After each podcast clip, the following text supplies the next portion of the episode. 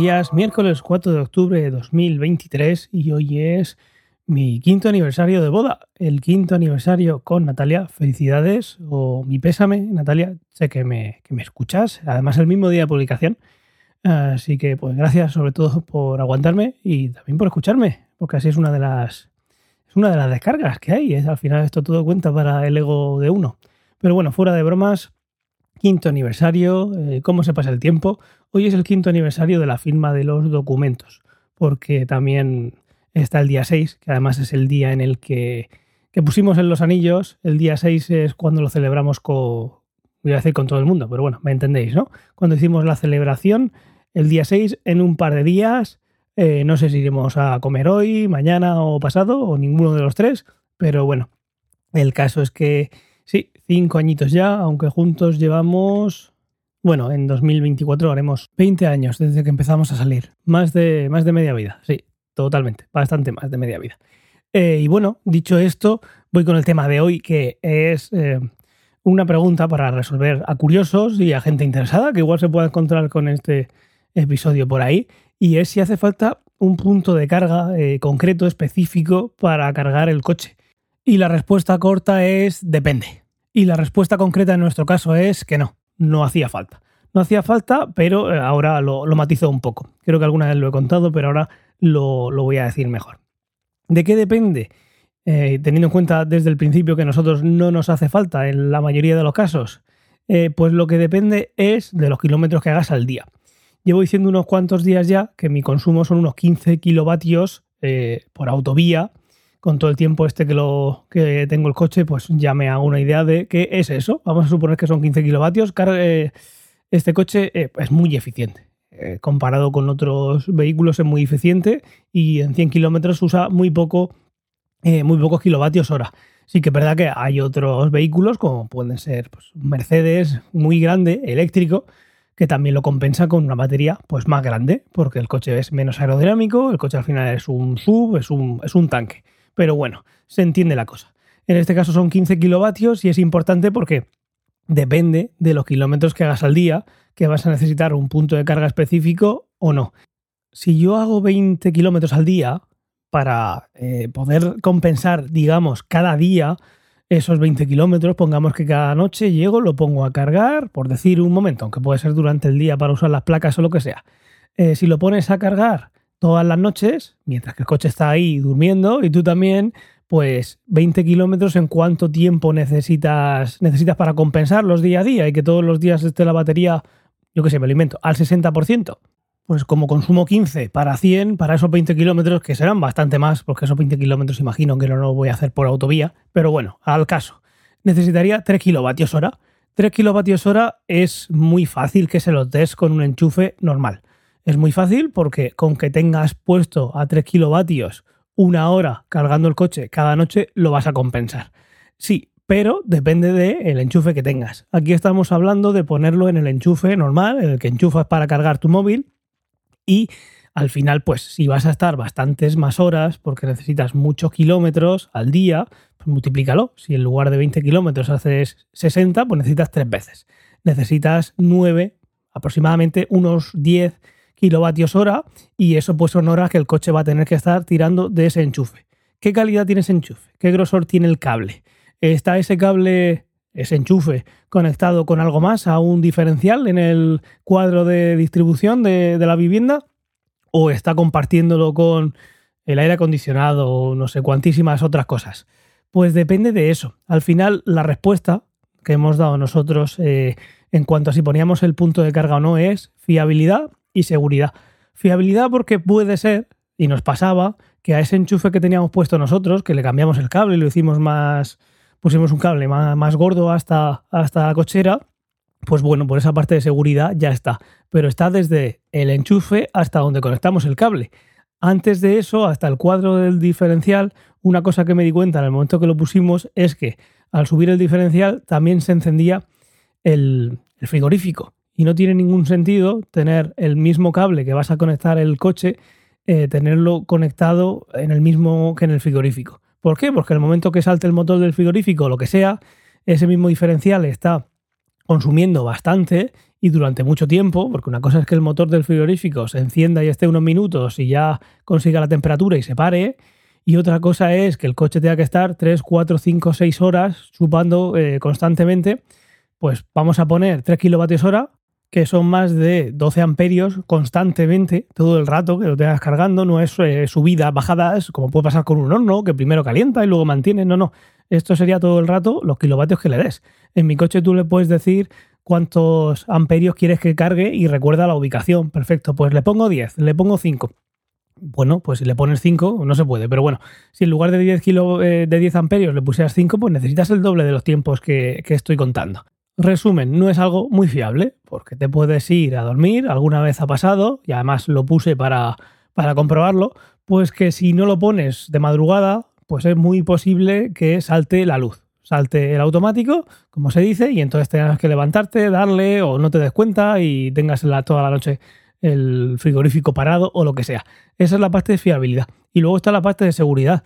Si tú tienes ese enchufe puesto durante muchas horas por necesidad, para que el coche tenga esa, esa carga, pues lo primero es asegurarse de que esa sección de cable es suficiente para aguantar tanto amperaje durante tanto tiempo constantemente, para tener un poco la tranquilidad mental, y cuando digo un poco digo mucho, de que no va a pasar ninguna desgracia. Entonces, ¿nosotros cumplíamos eso? Pues la verdad es que no. ¿Qué cuesta que alguien venga, te tire un cable con una sección bastante eh, importante para que cargues con ese cable eh, con seguridad y con tranquilidad y confiabilidad? Pues no tiene que ser barato. En el momento que venga alguien, empieza a tirar cable, tenga que hacer algún agujero, eh, tatín patatán, eh, la cosa no iba a salir barata. Entonces, ¿qué pasa? Que el punto de carga pues tampoco sale barato, pero el punto de carga en España está bonificado con eh, un 70% de lo que te gastes, que no te lo dan en el momento, tienes que presentar una memoria que el punto de carga, quien nos lo ha puesto, pues nos lo ha facilitado y ayer me mandó un email con los dos PDFs que tengo que juntar y me mandan el enlace y todo, que encima te ayudan. Si viene alguien y me pone un simple enchufe, entre comillas lo de simple enchufe, para poder cargar con el cable, eh, que no lo he dicho en ningún momento, pero el cable cuando compré el coche viene con dos cables. Un cable para poner en un cargador de recarga pública, que es bastante más gordito, que puede cargar bastante más rápido, y luego tiene un enchufe eh, que lo llaman, pues, que literalmente lo llaman pues, para emergencias, ¿no? Es un enchufe que va directamente, es un cargador que va directamente al, pues como he dicho antes, al, enchufe normal de, casa y después lo conectas al cargador del coche, al que he dicho alguna vez que es el universal. Eh, pues ese cargador también va incluido, pero es que es para emergencias. Imagínate que te vas, no lo sé, pongo una situación muy extrema. Te vas a una casa rural, vas confiado de que ahí un punto de carga, porque te lo han dicho, yo que sé, me lo estoy inventando. No creo que haya en ningún momento en una, caja, en una casa rural de momento eso. La caja rural es otra cosa. Llegas allí, ves que no hay ningún punto de carga, pero tienes un enchufe donde puedes cargar el móvil, pues lo dejas durante la noche cargando y aunque esté 12 horas, pues algo vas a tener de batería si llegaba súper pelado, mal hecho, pues para irte. Un caso extremo que no creo que pase, pero bueno, que está pensado para eso, para tener ese cable ahí. Nosotros hemos subsistido con ese estos meses, por eso digo que no es necesario para nuestro caso, pero sí que está la parte de seguridad y fiabilidad. ¿Qué es lo que hemos hecho entonces? Cuando me puse a pensar lo que puede costar que alguien venga y que te ponga ese cable sin más, pues dije, pues nada, ponemos un cable de carga que nos va a salir más caro, pero luego cuando eh, nos devuelvan el, eh, pues esa parte que además tarda un montón del plan MOVES del 70%, pues bueno, ha sido bastante menos y tenemos una carga más rápida para si alguna vez hace falta y sobre todo esa tranquilidad, esa fiabilidad de que han puesto un cable un profesional en condiciones y ahí lo tenemos. Por cierto, estaré dejando una foto de cómo se ha quedado. En, si miras eh, tu aplicación del móvil, casi todas tienen ya esa compatibilidad para que veas la miniatura. El caso es que ya está puesto y ese cargador permite cargar hasta 32 amperios, que eh, en España, que son 220, 240 voltios, si se hace la multiplicación de 32 por 220, eh, pues salen 7,6, 7,4 7,6 kilovatios hora. Eso me daría para dos horas cargar 100 kilómetros mm, de sobra. Y está bien que sea de sobra porque no necesitamos cargar tanto y porque además en casa solo tenemos contratado 5 kilovatios. Podemos llegar hasta 7 en un momento en el que haya sol y las placas solares estén, estén produciendo, que llegan a producir así hasta casi 3 kilovatios más.